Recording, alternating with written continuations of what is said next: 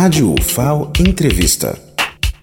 A pesquisadora em comunicação social Lídia Ramires, da Universidade Federal de Alagoas, concluiu e apresentou no final de fevereiro a pesquisa do pós-doutorado na Universidade de Toulouse, França, sobre o assédio às mulheres jornalistas na cobertura esportiva no Brasil e em outros países.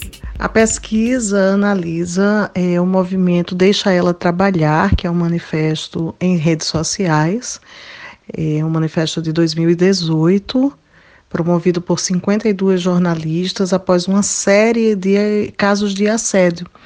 Foram assédios que é, começaram é, nas arquibancadas de estádios de futebol, nas entradas de estádios de futebol, mas também assédios no ambiente de trabalho, como respostas grosseiras de técnicos é, e, além disso, dos próprios colegas de trabalho também.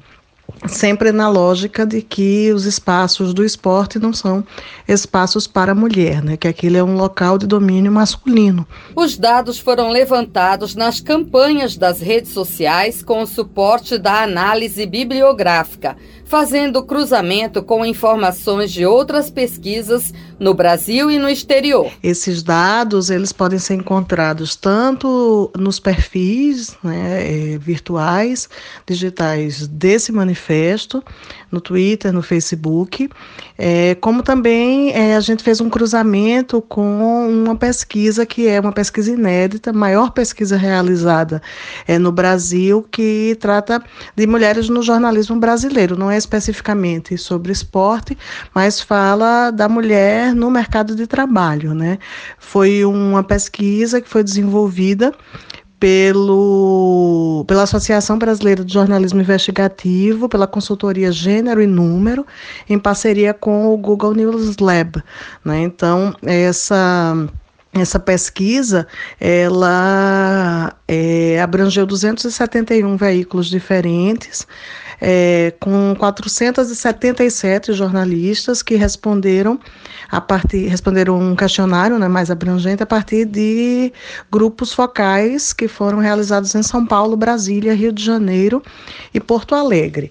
É, afora isso, a gente faz o cruzamento com um cenário internacional também, né, que não difere muito daquilo que a gente encontra no Brasil, né, nesse predomínio dos homens né, nesses espaços. A pesquisa foi motivada pela experiência pessoal da pesquisadora, que foi a primeira repórter esportiva de rádio na década de noventa. É sofrido também, é, e essa é uma pesquisa que causa né, sofrimento à pesquisadora, porque a gente é, percebe o sofrimento psíquico que essas, essas profissionais enfrentam no mercado de trabalho, é, quando a gente pensa é, que esse preconceito e, ele está em todos os segmentos. Né?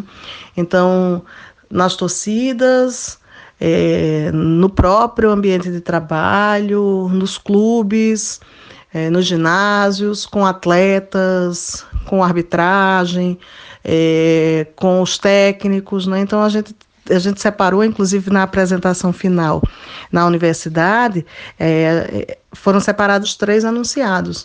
Um anunciado era de um torcedor, né, que tentava expulsar a jornalista é, da, da arquibancada, né, e dizia saia daqui e um palavrão, né, que desqualifica é, a mulher.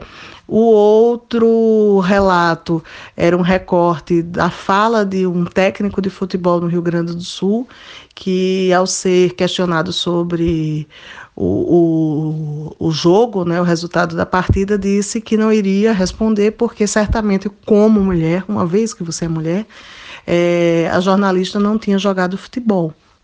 Como se todos os repórteres, comentaristas, narradores tivessem jogado futebol, né? Desqualifica apenas ou somente por ser mulher. A pesquisa será disponibilizada em breve em periódicos científicos. Lenil da Luna para a Rádio Falco.